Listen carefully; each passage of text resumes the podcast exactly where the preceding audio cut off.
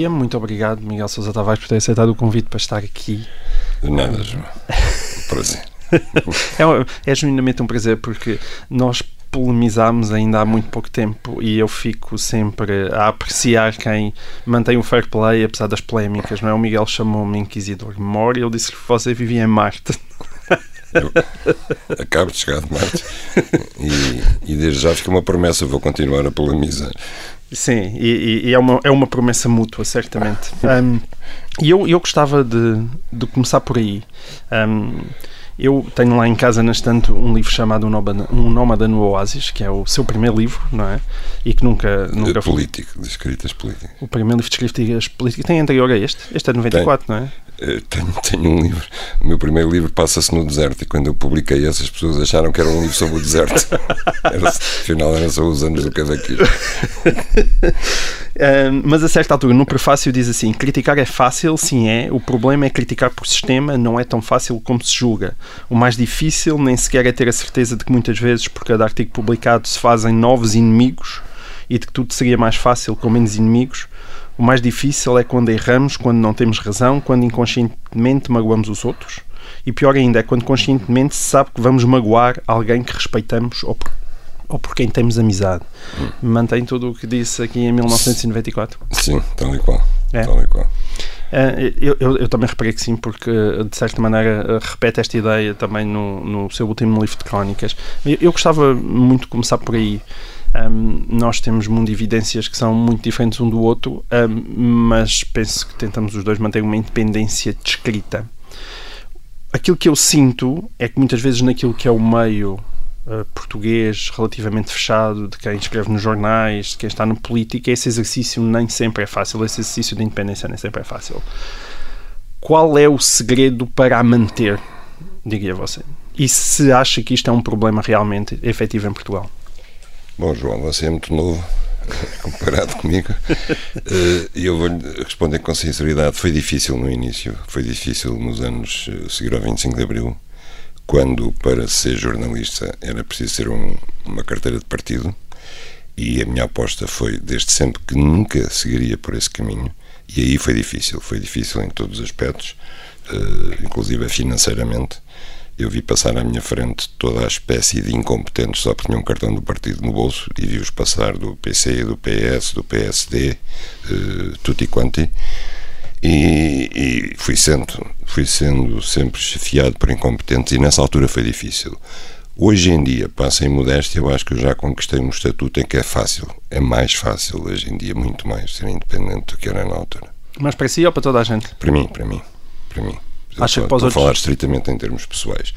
Em geral, eu acho que no panorama da imprensa em português é cada vez mais difícil ser-se independente. Acho que, sobretudo a nível económico, a nível da dependência de anunciantes, de forças económicas, e cada vez temos menos. Quer dizer, se a gente começar a ver quem são os grandes anunciantes da imprensa portuguesa hoje em dia, nós estamos nas mãos de duas ou três grandes empresas. Uhum. Ponto final.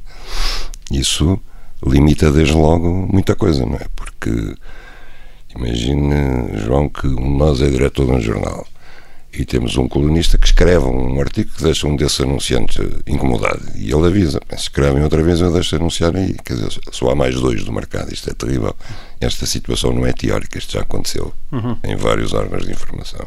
E, mas... e eu estou com isso que acontece não direi todos os dias, mas frequentemente. O que eu noto muitas vezes é que existe um discurso, uh, muitas vezes, de uma espécie de período de ouro do jornalismo nacional, uh, que antigamente houve um tempo em que as coisas já foram muito melhores e em que o jornalismo era muito melhor. Partilha dessa ideia? Não. Não. Eu acho que, do ponto de vista técnico da formação de jornalistas, hoje é melhor. O que eu acho é que o período de ouro era melhor no sentido a que havia muito mais meios para fazer jornalismo, havia muito mais concorrência, basta pensar no número de jornais diários que Lisboa tinha, por exemplo. Nós devíamos ter três ou quatro matutinos e dois vespertinos. O número de leitores de jornais era incomparavelmente superior, apesar de, na altura, estamos a falar dos anos 70, 80, só no final dos anos 80, creio eu, 90, é que apareceram as televisões privadas, fizeram agora 25 anos para fazer jornalismo esses tempos eram melhores. Mas a qualidade dos jornalistas e do jornalismo que se fazia, a meu ver, tirando algumas ilhas de qualidade, era pior. Hum. Inclusivamente porque estava muito partidarizado, como eu disse. Era um jornalismo militante. Hum. Então não tem saudades por um tempo que já não existe? Eu tenho saudades, de, por exemplo, fazer grandes reportagens em televisão. É, é, uma, é uma coisa muito cara, dificílima de fazer. Uh, equivale, grosso modo, a dois, três meses de trabalho. O jornalista está mobilizado para isso, sobretudo se for uma coisa feita lá fora. Mete meios muito caros. Quase nenhuma televisão já tem dinheiro para fazer isso. Já não faz e, e mesmo nas, nas, nas, televisões internacionais, só as grandes televisões é que fazem isso. Isso não volta esse tempo. Foi o melhor que eu fiz em jornalismo, aquilo que me deu mais gozo fazer. E nisso, eu hoje em dia, quando olho para, para os miúdos que entram nas relações, cheios de ilusões e de sonhos e tudo, eu tenho pena deles, porque eu acho que, acho que eles não vão viver mais isso. Não vão. Está morto. Hum. Esse, esse jornalismo está morto.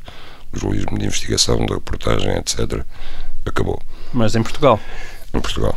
Mas ao mesmo tempo as novas gerações também são muito mais abertas para aquilo que existe lá fora, não é? Ou seja, é. admitindo que existe menos dinheiro em Portugal, continua a existir muito dinheiro uh, noutros países e as pessoas têm acesso, hoje em dia, com uma facilidade gigantesca que antes era por simplesmente impossível, aos New York Times e aos Washington Posts e aos Guardians e àquilo Sim. que é o melhor jornalismo mundial. Sim, mas será que os leem? Esse, esse é, é o problema, porque eu acho que as pessoas estão todas nas redes sociais, não é? O grande inimigo do jornalismo são as redes sociais e são a, a ideia que as pessoas têm, o comum das pessoas que estão informadas através do Facebook ou através do Instagram. Ainda ninguém o converteu? Nada? Não, de todo. Quer dizer, eu tenho uma frase. Mas não tem medo de aparecer mesmo como uma espécie de velho do Restelo? Oh, João, todos os dias nós temos pessoas a avisar que, contra o Facebook. Todos os dias. E hoje em dia eu não tenho dúvidas que, por exemplo, o Congresso dos Estados Unidos vai caminhar fatalmente para o desmembramento do Facebook. Eles vão ter que fazer com o Facebook o que fizeram com as petrolíferas americanas aqui há 50 anos. Mas continuam a ter gasóleo. Mas mete gasóleo, apesar dos monopólios das petrolíferas. Eu aqui em Lisboa no carro elétrico, por acaso. Mas uh, eu tenho uma frase que costumo dizer, é que nunca tantos souberam tão pouco sobre tantas coisas, porque de facto eu vejo isso por, por um filho meu, que eu sou muito naif nessas coisas. O tipo estava constantemente a receber ticos no, bips no telemóvel. Hum. E eu pensava, na minha ingenuidade, epá, este tipo recebe mensagens que é uma coisa parva, ele deve ter uma, uma carteira de amigos inacreditável. Depois percebi que eram os alertas das notícias. Certo. E ele sabia sempre os títulos das notícias antes de mim, o que me achava lixado, não é? Porque ele não é, não é jornalista e eu sou. E depois percebi que ele só sabia os títulos. Por acaso, estamos a falar de uma pessoa que, enfim, que, que até tem uma cultura, interessa-se pelas coisas. Agora, na geração dele, que são 20 e tal anos, de facto eles sabem muito, sobre tudo, mas só os títulos. Hum. Morreu Mandela. Ok, morreu Mandela. E sabem a headline que era o Mandela, não sabem mais nada. Não sabem a importância que ele teve na África do Sul, no fim do apartheid, etc. Não sabem nada disso. Ficam pela gama das coisas. E isso é que nos está a matar. Isso é que Mas as elites, as elites nunca foram pequenas, ou seja, as pessoas que realmente se interessavam sobre determinados assuntos não foram sempre muito poucas. A, a diferença agora é que sim, toda a gente. Mas nós não podemos chamar elites a leitores de jornais hum. e, a, consumidores de informação. Isso não era uma elite, isso era o normal, o comum. Eu cresci com um avô, não, eu cresci com um avô que lia dois jornais diários por dia e não era nenhuma sumidade intelectual, mas pelo contrário. Sim, mas o, lia, está, a gente lia o jornal de manhã e lia o jornal à tarde. Eu lembro de andar, é andar por Lisboa e via toda a gente nos cafés a ler jornais. Hoje em dia o que é que a gente vê? Vê o Correio da Manhã pousado nos cafés e quem entra folheia o Correio da Manhã e acabou. Hum. Nós não vemos um, ninguém com menos de 40 anos a ler um jornal. É preciso ir a um país árabe, curiosamente, para ver pessoas a ler jornais. Hum. É os últimos sítios onde eu vejo pessoas a ler jornais. Voltando ao papel do jornalista como watchdog, não é? Que é o seu uh, papel mais nobre. Esta decadência tem tido efeito sobre a vigilância dos poderes? Ou seja, os poderes hoje, em 2019, os poderes, estou a falar de Portugal, são mais vigiados do que eram em 1979 ou 1989 ou 1999?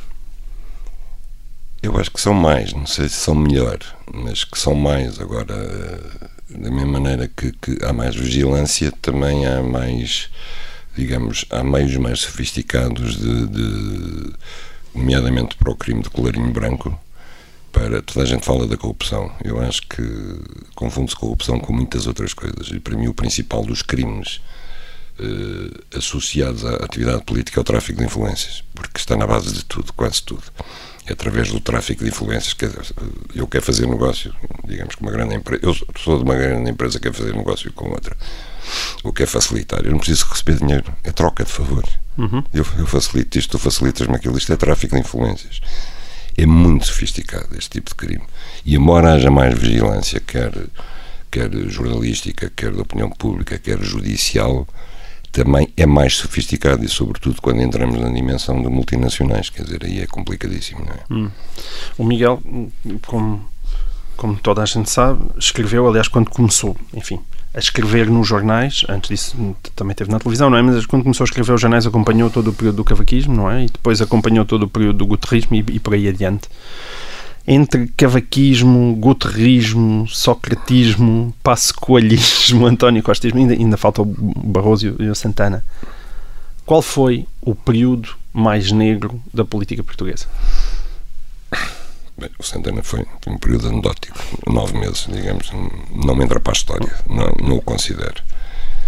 O Durão Barroso, eu já o disse, é talvez a pessoa que eu mais desprezo na política portuguesa nestes anos todos. Porque acho que é a pessoa mais falsa que havia na política portuguesa, capaz de fazer qualquer coisa.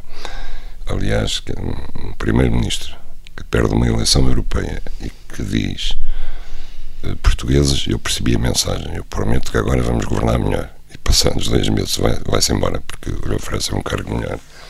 A maneira como se torna comissário europeu, deixando cair eh, uma candidata a comissária italiana, porque o Parlamento Europeu se levantou contra ele e ele disse: jamais o deixarei cair. Não sei quando percebeu que ia perder a votação, deixou cair. Ele que tinha feito a Cimeira das Lajes, ali ajoelhado aos pés do Bush Filho, depois mal, mal se torna candidato à Comissão Europeia, desata a levantar a voz contra os Estados Unidos, que de repente fica anti-americano. Enfim, não interessa. Agora, o período mais negro, mais negro, mais negro, para quem o viveu foi o PREC porque aí, aí tivemos a sensação que o país tinha mesmo partir ao meio e que íamos para a guerra civil. Certo, mas enfim, ainda não havia a normalidade, a chamada normalidade democrática. A inormalidade. Mas em, em, tempos de normalidade democrática, não é? Depois da revisão constitucional. Eu acho que o mais, negro foi a Troika. E aqui não estou a atribuir a responsabilidade ao Passo Coelho, estou a atribuir a responsabilidade ao país que foi à falência, ao Estado que foi à falência, mas que foi o período mais difícil que nós atravessamos, sem dúvida. Hum. E eu guardo uma imagem muito vívida disso, até porque uh, tenho os meus filhos todos imigrados, os três. E neste momento o mais novo por acaso está cá, mas anda aos saltos cá e lá e esteve imigrado seis anos. E, portanto, eu ia buscá-los ao aeroporto e levá-los no Natal, e, às vezes, quando cá vinham ir no, nas férias. Eu vi o que era o aeroporto. É uma imagem que me marcou para sempre. Aqueles pais, aqueles filhos a despedirem-se, aqueles 400 mil jovens que se foram embora deste país. Eu sentia que era o país a desnatar-se mesmo. E aquilo era uma imagem de tragédia mesmo. E, portanto, eu darei sempre imenso valor a isso. E é uma das coisas que me revolta quando ouço falar agora vamos dar isto aos funcionários públicos, agora vamos dar aquilo, agora os retroativos não sei quantos, agora os nove anos, quatro meses e dois dias. Eu digo os outros que perderam tudo. E os que tiveram que ir embora. E os que perderam o emprego. E os filhos que tiveram que afastar dos pais e as mulheres dos maridos, etc. Esses tipos não deviam ter prioridade. Uhum. Deviam, não é? Sim, sim. Pronto. Eu acho, eu acho que devíamos. Portanto, eu acho que esses quatro anos foram terríveis, terríveis mesmo. Hum. E, infelizmente, não estou certo que tenha ficado a lição. Não estou certo, é que é terrível. Hum. Nós temos uma tendência fatal para repetir os mesmos erros. Como alguém dizia, esperando que o resultado seja diferente, fazendo tudo igual, esperando que o resultado seja, felizmente, diferente. Hum. Que poder é que quem publica nos jornais tem para alterar esse tipo de situação? João, você sabe também como eu. Enfim, uh, primeiro,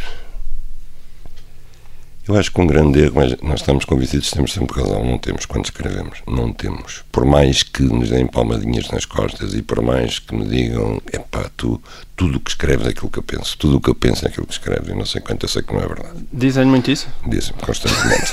a mim não me costuma acontecer. Não, a mim dizem, mas eu fico, eu fico sempre a pensar, faltam os outros que dizem, pá, tudo o que você escreve é ao contrário do que eu penso, pronto, não é? Que também usar, como é óbvio.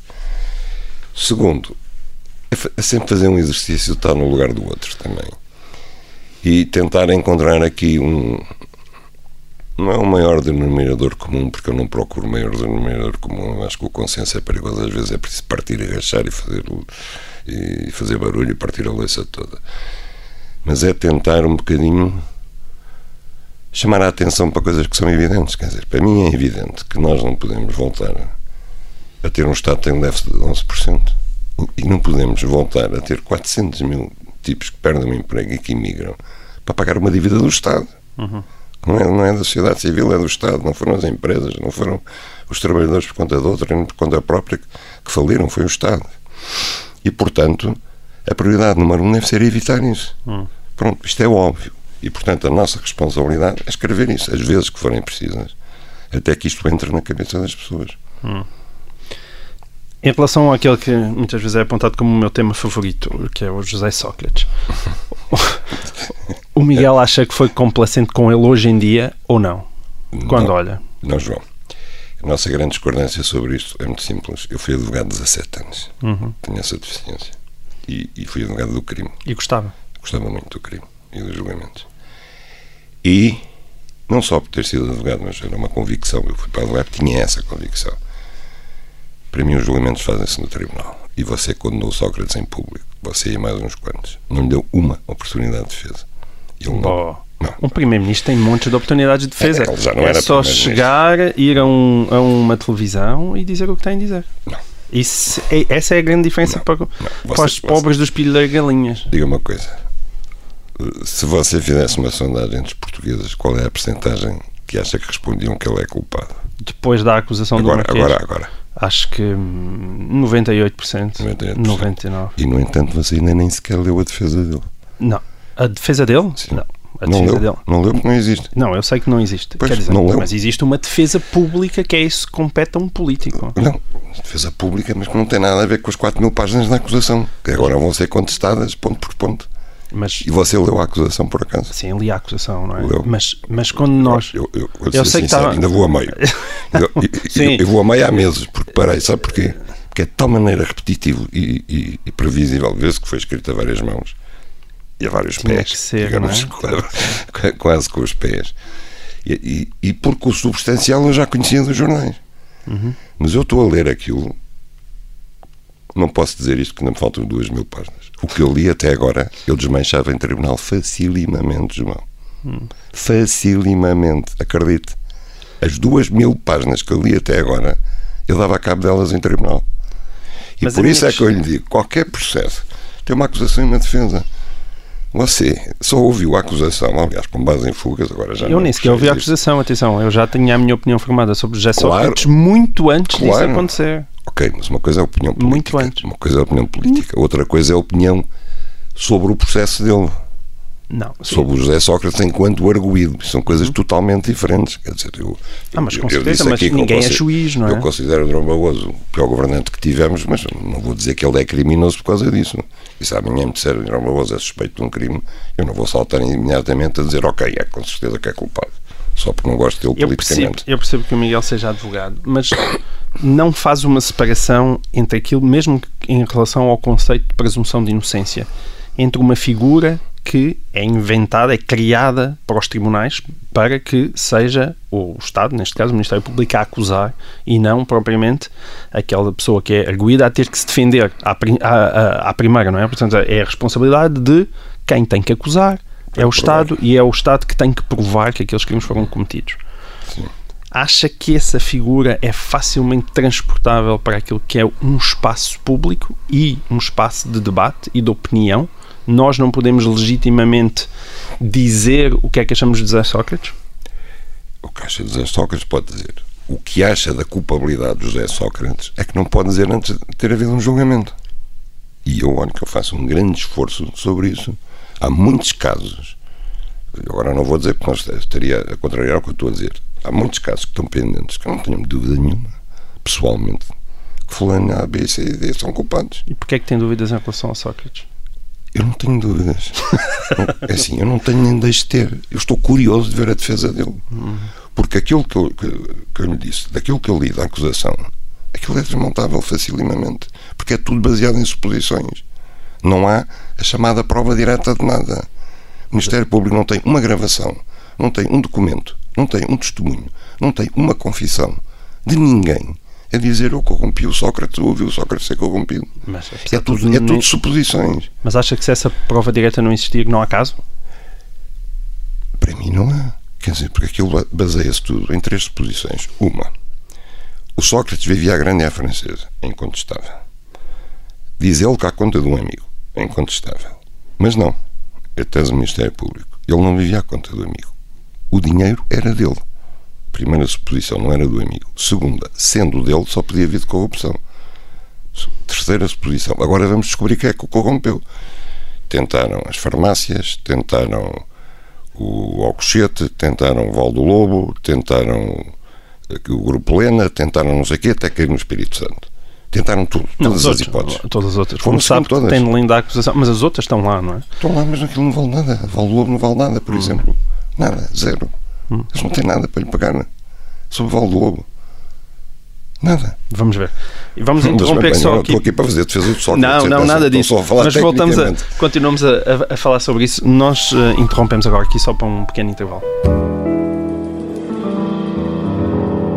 Olá, sejam bem-vindos de novo. Estamos aqui à conversa com uh, Miguel Sousa Tavares. Estávamos efusivamente a debater o, o assunto Sócrates, é? sempre um, um, tema que anima salas.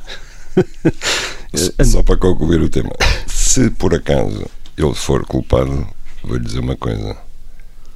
Uh, bem me sacaneou. Porque, porque acho inimaginável que um primeiro-ministro seja corrompido. Acho inimaginável. Inqualificável. Mas por isso mesmo é que eu acho que não pode ficar uma dúvida no espírito de ninguém. Você já deu a entender que eu não sei qual é o nível de proximidade que teve ou não com José Sócrates, imagino que se tenha encontrado com ele uma vez ou outra. Sim, não faço quatro ideia. vezes. Sim. Uh, acha que isso ou seja, toda a gente que eu não conheço José Sócrates, uh, mas muitas vezes as pessoas diziam, embora a personalidade me interesse imenso, uh, que era um, uma pessoa sedutora e que no, no contacto pessoal conseguia ser uma pessoa muito envolvente. Acha que isso pode ter sido uma influência para a opinião que tem dele, que não tem? Ele tinha uma coisa que eu gostava, tinha mal feitio. E tinha mal e eu gostava disso. E falava com palavrões. o Mário Soares também. E essa coisa tinha um de parecido. Mas eu também falo, então. Temos aqui, já está aberto o caminho para uma grande amizade. eu gostava disso. Tipo, irritava-se, pronto. E, por exemplo, eu posso lhe dizer, uma vez convidou-me para almoçar. E, e eu disse, então onde é que é o almoço? Ele disse, estou aqui em São Bento. Eu sei, eu não posso ser Primeiro-Ministro. Não pode porquê? Porque aí não se pode fumar. Disse, oh, oh Miguel, tá, com certeza que lhe arranjo sítio onde fumar. O quê? O senhor acaba de aprovar uma lei a proibir o, o tabaco em espaços do Estado e, e agora está-me a convidar para fumar aí às escondidas. O tipo ficou à rasca e disse: Venha cá ter, que eu arranjo um sítio onde a gente fume. Eu fui lá mas não entrei, fiquei nas escadas cá embaixo. E, e o tipo saiu e disse: É mesmo, é mesmo para me sacanear. Mas acha que isso pode ser uma influência? Eu, atenção, eu, não, não acho. Uma das coisas. Se isso fosse, Uh, coitado de mim, porque entre esses inimigos que eu arranjei, amigos que perdi escrevendo, estavam pessoas porque eu tinha muito mais consideração, ou amizade, ou, ou contacto pessoal do que o José Sócrates, incomparavelmente. Já perdeu muita amizade, muitas amizades ao longo da sua carreira de jornalista? Perdi. E, e às vezes até sem saber, às vezes encontro pessoas e percebo no olhar delas, olha, este foi-se qualquer coisa que eu escrevi e depois ligo o, o computador na, na, coisa de memória e começo a tentar puxar rapidamente pela cabeça hum. a perceber onde é que foi e pronto. Já deixou de escrever para não perder uma amizade? Não. Não. Nunca? que eu me lembro nunca. Hum. Nunca. João, não dá, não é? Não dá. Uh, João faz o mesmo que eu. Nós escrevemos sobre o que vai passando e nós não podemos passar ao lado do que vai passando. Mas eu, eu, eu atenção, eu, eu, tento fazer uma coisa que é eu saio pouco de casa. eu tenho, a vantagem que eu tenho para me proteger nesse aspecto é tentar conhecer o menor número de pessoas, mas mesmo assim, à medida que nós não, envelhecemos. Eu, também saio pouco de casa agora. Se não é grande vantagem, quer dizer, não, por ver as pessoas no restaurante ou não, porque eu também não. O mais, o mais longe que eu costumo ir é uma tasquinha cá ao pé da minha casa que tem barbigões que eu adoro. e não, não vario muito, não é por hum. isso. Agora, custa, custa, mas tem que se fazer. Não é? Sim. Nós, entre uma das, das polémicas que nós tivemos, uh, havia o, o, famoso caso BES, não é? Em que eu o acusei um, de, de, não ter, não é tanto não ter falado, porque estava em causa um, um, familiar, hoje em dia acho que é público, toda a gente sabe que o Ricardo Salgado é, é, seu, é seu compadre, digamos assim, não é? Portanto, vocês têm os filhos respectivos que, que se casaram. Um, mas a minha crítica não era em relação a ter se mantido em silêncio, mas e depois por eu achar que tinha falado sobre o assunto já depois da queda do BES e portanto eu achei que havia aí uma contradição. Mas quem é que falou antes da queda do BES? Quem é que atacou o Ricardo Salgado antes da queda do BES? Houve algumas pessoas não, que escreveram João, algumas coisas, João, não muitas, de facto. João, Isso tem toda a razão. Você far-me a, a seguinte justiça. Eu sou compadre do Ricardo Salgado há 15 anos, acho eu. Uhum e já o conhecia antes, porque eu fui casado com a primeira direita dele. Uh, a minha filha não apenas é casada com, com, com um filho dele, como é prima do marido, e portanto sou o Ricardo Salgado há muitos anos. Eu nunca escrevi uma linha sobre o Ricardo Salgado. Quando toda a gente o bajulava, eu nunca escrevi uma linha de elogio, nada. Uhum. Mas depois, quando ele caiu em desgraça, toda a gente queria que eu lhe desse em cima, o que eu acho fantástico. Inclusive há pessoas que andavam ali nas palminhas, não só bajulavam como recebiam do grupo PES. Viagens, isto, aquilo, etc. É, acha que existia a famosa lista? Aquela famosa lista que o Expresso anunciou e que nunca ninguém viu? Uma lista, não sei se existia. Agora, que, que, que havia muitos jornalistas e muita gente a receber mordomias e benesses do Grupo PES, não tenho mais pequena dúvida, porque é assim que as coisas funcionam, como recebem dos outros lados, dos outros bancos, das outras grandes empresas, não tenho dúvida nenhuma. E porquê é que isso não se sabe? São jornalistas que não fazem o seu trabalho? É Portugal que é pequenino? João, começou a seguir ao 25 de Abril, quando a lista dos jornalistas que colaboravam com o CNI foi abafada, foi metida ao bolso por um socialista, que era, foi o Galuga, por exemplo. Começou logo aí. Nós temos eu não sou, não sou, não tenho nada de espírito de inquisidor, nem policial, nem coisa nenhuma, mas acho que é preciso separar as águas e as coisas que devem saber e devem se pôr cá fora, não é? E infelizmente não se faz isso. deixamos andar. Tivemos juízos nos tribunais plenários e, e, e, procuradores do Ministério Público continuaram a sua carreira como se nada fosse, não é? Estavam ali num tribunal excepcional uh, a fazer julgamentos políticos e mandar pessoas para a cadeia por ideias políticas e continuaram a sua carreira, não é? Enfim. Isso é mau? É péssimo. É péssimo. É porque há quem acha que isso pode ser visto a uma luz positiva não. de uma espécie de complacência que faz com não, que não, a sociedade continue ali minimamente ligada e, portanto, não, haver aquelas rupturas a justiça à espanhola. a justiça não é só meter criminosos na cadeia, é também fazer a, outra parte, não é? É dizer fulano e beltrano e tal estavam na lista de pagamentos deste e daquele, ou estavam na lista do SNI. Pronto, é isso também. Quer dizer, é preciso distinguir o trigo do joio. Uhum. É preciso separar as águas, é preciso dizer quem é que sujou as mãos, quem é que não sujou as mãos. Não somos todos iguais. Uhum. Acho eu. Certo. E alguma vez, eu sei que nunca escreveu sobre o Ricardo Salgado, mas mais uma vez, tendo em conta aquilo que as acusações que são feitas hoje em dia sobre ele, embora o Ricardo Salgado não está ainda propriamente a, ser julgado, um, te surpreendeu de alguma forma as coisas de certa maneira semelhante àquilo que lhe estava a perguntar um bocadinho sobre o Sócrates, aquilo que se foi sabendo, surpreendeu aquilo que, que aconteceu? Ou sente que como colunista e como opinador devia ter vi, visto alguma coisa que não viu? Não, isso não sinto, porque nunca, nunca, a minha especialidade nunca foi jornalismo económico e muito menos a parte bancária. Nunca. Nunca percebi o, o que ia acontecer. Não, mas isso, eu estou a falar das relações políticas, não é? Mas políticas quais? As relações políticas que hoje em dia se suspeitam, não é? Entre Manuel Pinho, José Sócrates, o BES, o APT. Estamos, é? estamos outra vez no domínio, no domínio do suponhamos. Como é que eu lhe de responder a isso? É assim, eu não tenho dúvida que o Ricardo Salgado, se não era o dono disto tudo, era um dos homens mais poderosos do país. Como eram, não direi muitos outros, mas alguns outros. E também não tenho dúvida, já agora deixe-me dizer que era o melhor banqueiro Portugal, sem dúvida alguma. E acho que o grande erro dele foi não se ter limitado a ser banqueiro, ter querido desfiar um grupo familiar empresarial.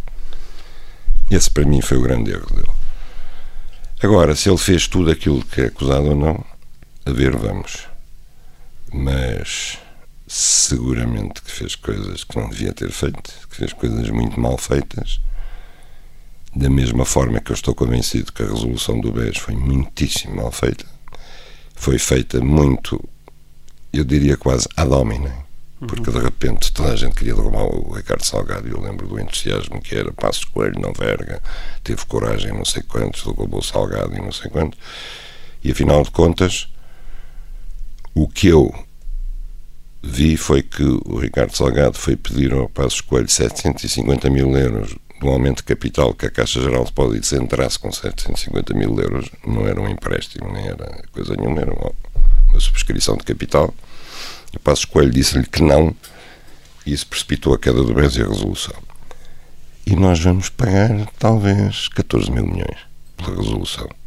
Portanto, esse ato de coragem que o país aplaudiu todo e tal, vai sair-nos caro. Mas também é difícil saber, não é? é, é isso é um bocadinho semelhante ao que se dizia com o PEC 4, não é? Se o PEC 4 tivesse sido aprovado, se é calhar é a Troika também não tinha vindo. É, sim. Sim, sim, também é verdade. Agora, 14 mil milhões é muito dinheiro, caramba. Hum. O, o BES não valia isso. O BES não valia 14 mil milhões. Há uma coisa em que eu concordo muito consigo, que eu, enfim, nós nunca conversamos sobre isso, mas suponho que tenhamos a mesma opinião, que é um, muitas vezes, quando se aponta o dedo, seja a Ricardo Salgado, seja a José Sócrates, tente-se a deixar de perceber a complexidade daquelas pessoas e daquelas personagens. E o contexto. E o contexto. E também, muitas vezes, as responsabilidades caem em cima dos seus ombros, não é? é e sem isso, ou seja, que existia também da, da, sua própria parte uma espécie de responsabilidade familiar quando alguém é líder do Grupo Espírito Santo, não é apenas líder do Grupo Espírito Santo, mas é de repente de cabeça de uma família que tem uma rede de dependência enorme não, foi de o si erro própria. Dele. Esse foi o erro dele, mas esse foi o erro imperdoável dele, porque já não existem. Eu, eu lembro dele ir à Assembleia da República defender o conglomerado, o conglomerado que era essencial. O conglomerado era manter 150 postos de trabalho para a família e eu julgo que ele sabe tão bem como eu que dos 150 talvez houvesse 15 competentes. Talvez. 20, vá lá, não é? E esse foi o grande erro, devia se ter limitado a ser banqueiro. Mas, para ir àquilo que você estava a dizer, sobre o contexto, por exemplo, eu acho que em relação a José Sócrates, independentemente do, dos erros que ele cometeu ou não, houve aqui uma espécie de expiação coletiva de culpas para cima do Zé Sócrates. Porquê? Porque nós, o Zé Sócrates sozinho não nos pôs a dever 170 mil, mil milhões de euros. Não foi ele sozinho. Em, em cinco anos. Todos nós nos endividámos à tripa foga. E você vai ver que o Estado é que foi à falência, mas as famílias estavam todas falidas, os bancos estavam falidos. Estava tudo. Tudo a pedir dinheiro ao estrangeiro. E a nível de cidadãos, ou era para carros, ou era para casas, ou era para viagens à República Dominicana, era para o que é que fosse. Portugueses deixaram de poupar, entraram num desvario bestial. E de repente isto estoura. E alguém diz: a culpa foi do Sócrates. E isto para as pessoas foi uma catarse bestial. É pá, a culpa não foi minha, foi do Sócrates. Pá. O Sócrates é que me levou ao engano. Pá. Palavra de honra que eu acho que isto funcionou assim. Certo funcionam mesmo. Mas não acha, e, muitas vezes o próprio Partido Socialista é neste momento acusado disso mesmo, não é? Que continuamos a ter um governo onde existem ministros, não é? Que, que foram ministros de José Sócrates e parece que de repente há só ali uma figura que, como foi completamente isolada, todos os outros claro. parece que estão a salvo, não é? Claro, o Partido, Partido Socialista jogou muito bem para sobreviver, não é? O António Costa foi, foi um mestre nisso, desde. teve ali 24 horas para pensar e reagiu muito bem, não é? a justiça, o que é da justiça, a política, o que é da política. Ou seja, Sócrates está entregue ao Ministério Público. Agora nós vamos sobreviver. Mas essa não é também a sua tese, Miguel? Quando me critica, por exemplo, a mim não é que eu sou muito efusivo no, no ataque a Sócrates, mas essa também não é a sua tese. Da Qual? justiça ao que é da justiça, ao político ao que é da política, e nesse sentido, o termos que esperar para a justiça saber ou não se ele é um Não. criminoso e depois com, com sentença transitada em julgado, não é? Portanto, Não, daqui ó, a João, 10 anos João, fazemos uma análise A minha sobre ele. crítica é que você não é que você já fez o julgamento. Você e todos os outros. Eu não faço julgamento, E não eu, sou eu juiz. digo uma coisa. Não, mas já fez. Eu digo-lhe uma coisa. Da minha opinião. Eu digo uma claro. coisa. o- Quando o Sócrates sentar finalmente diante de três juízes, se porventura eles estiverem convencidos da inocência dele ou não estiverem convencidos da culpabilidade, se acharem o mesmo que eu, eu também, como lhe disse, não li tudo até ao fim, mas do que li, que aquilo não chega para o condenar, vai ser preciso muita coragem daqueles juízes para o absolverem. Eu- Porque eles vão passar imediatamente, em termos de opinião pública, a ser coniventes com o corrupto do Sócrates. Imediatamente. não, eu, o até, julgamento já está feito. eu até posso concordar e consigo. amanhã, eu, você, neste caso eu, eu posso dizer isto. Eu nunca vou ter um processo de crime, porque eu nunca vou cometer um crime. Não sei que me passa a cabeça e mata alguém, mas eh, não, não estou a prever isso. Mas eu não quero ser julgado, eu não, não quero ser perseguido assim. Não quero. Primeiro, não quero ser preso diante da televisão. Não quero. Se tiverem que me prender, prendam-me. Não quero ser preso diante da televisão. Mas só por isso- Segundo, não quero ficar três dias, o fim de semana inteiro, à espera que o juiz tenha tempo para me ouvir. Acho um abuso, pá. Certo. Sem poder tomar um, um chuveiro, sem poder mudar de roupa. Acho um abuso, pá. Acho isto um abuso. E começa tudo desde o princípio. Eu comecei a criticar o processo de Sócrates logo pela maneira como ele começou. São coisas, pá, Mas que eu considero inadmissíveis. Mas com tudo aquilo que já se sabe, não faz um Mas isso, julgamento isso político não absolve o muito... que está para trás. Eu não estou a fazer o julgamento de Sócrates, não sei se ele está inocente ou culpado. Não, mas eu não estou a falar o do eu julgamento... foi o processo. O processo do Sócrates. Mas a questão política, ou seja, tudo aquilo que já se sabe, aquilo que ele Ah, já admitiu, é o viver diferente. à custa do amigo, política- o, Ah, sim, o- sim. o só trocar, o Sim. falar em código, Sim. trocar em dinheiro vivo, Oh, oh, o facto das explicações dele não baterem certo Miguel. coisas que ele já. Viver à conta do amigo, eu acho absolutamente. Bom, eh, como é que eu ia dizer? Eh, humilhante. Eu não teria. Eu não viveria à conta do amigo, ainda para mais com o filho, ainda para mais em Paris, não é? Eu não viveria. Se ele escolheu viver, pronto, quer dizer, acho, acho uma coisa indigna de alguém que foi primeiro-ministro. Acho indigno. Fazer um, um livro que, que ainda por cima é, foi escrito por outro, acho uma coisa indigna. Andar a comprar exemplares do livro para, para se tornar best-seller, acho absolutamente indigno. Tudo isso acho indigno, completamente. Acho inqualificável. Agora, nada disso é crime. Uhum. Nada disso é crime, são coisas diferentes, não é? Certo? Certo? Se você me diz, em termos de caráter, isto manda o Sócrates abaixo, eu estou de acordo consigo, completamente. Completamente. E isso, isso confesso que não estava à espera dele, não estava à espera. Mas quando olha para trás, é? Quando vê desde o início, não é? todos os casos e os casinhos que vão surgindo, da primeiro o Freeport e depois a questão da, da, da licenciatura da universidade, há um, há um, ou depois o faça oculta, há um licen- acumular, um acumular, um acumular de suspeitas de casos, aos quais ele dava sempre a mesma justificação, que eram aquelas respostas super indignadas. A licenciatura, eu defendi na TVI na altura que ele se devia demitir, Uhum. porque era uma coisa indigna. E, e- e fiz um comentário sobre o Armando Vara na mesma, na mesma, na mesma fala. O Armando Vara pôs-me em tribunal e perseguiu-me até ao pleno do Supremo Tribunal de Justiça, perdendo sempre. Eh, Portanto, eu aí tomei posição. Logo, achei absolutamente indigno também. Quer dizer, um primeiro-ministro que diz que aposta na educação e depois apresenta um currículo universitário com aquele inglês, como é que era o inglês? O inglês, inglês técnico, técnico. E, e provas prestadas ao domingo numa folha A4, né? pelo amor de Deus. Quantas vezes é que já o convidaram para ser político?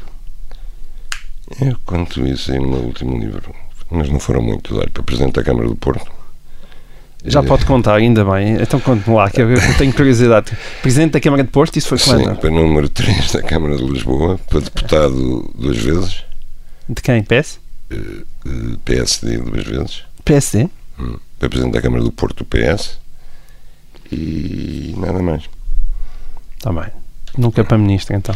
Mas fui uma vez convidado para deputado e formar um grupo parlamentar. Podia levar dois amigos e éramos mais que o pano. Mas como assim? Independente? Era isso? Era. Independente e levava uns amigos. Nunca se sentiu tentado, imagina. sabe quem é que me convidou? Quem? O Marcelo. Na altura em que era líder da PST. Mas agora não o quis levar para Belém. Ah, pá, pelo amor de Deus. Só se fosse para jardineiro. Nunca se sentiu tentado. Nunca, nunca, nunca. Nunca. E é engraçado porque eu cresci numa casa onde se falava de política de manhã à noite. Porque o meu pai respirava política, comia política, bebia política, E jantava e almoçava. E praticava? E praticava, e os amigos todos, só política de manhã. E eu interessa-me imenso por política, aliás. Quer dizer, não posso ser, não posso ser comentador político se não me interessasse. Mas nunca me apeteceu estar do outro lado, nunca. Que aí depois recebe aquelas críticas. Eu não gosto de poder, É só criticar. Não é só política, eu não gosto de poder. O poder não me atrai nada, nenhuma forma de poder.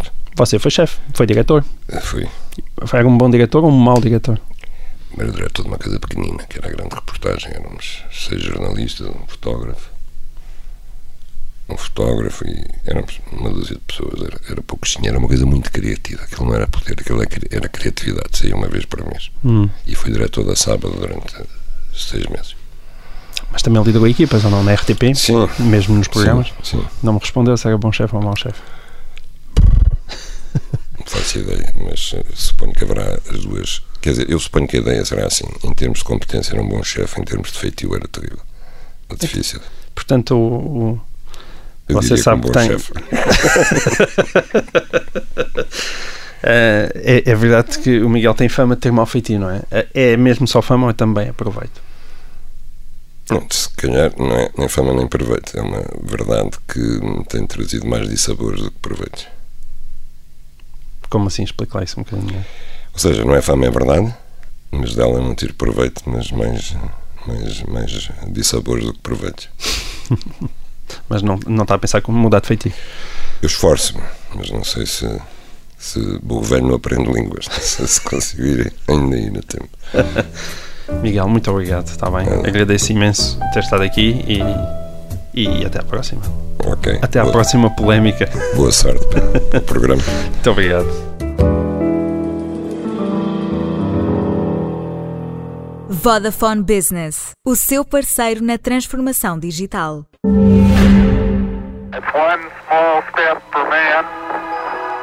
Quem diria, há 50 anos, que se venderiam viagens à Lua? Que com a transformação digital, os negócios mudariam tanto? Que hoje, graças às soluções de segurança da Vodafone Business, a informação digital está mais protegida que os dados físicos. Quem diria? O seu negócio mais competitivo, as nossas soluções de segurança. Vamos juntos. O futuro é incrível. Ready? Vodafone Business.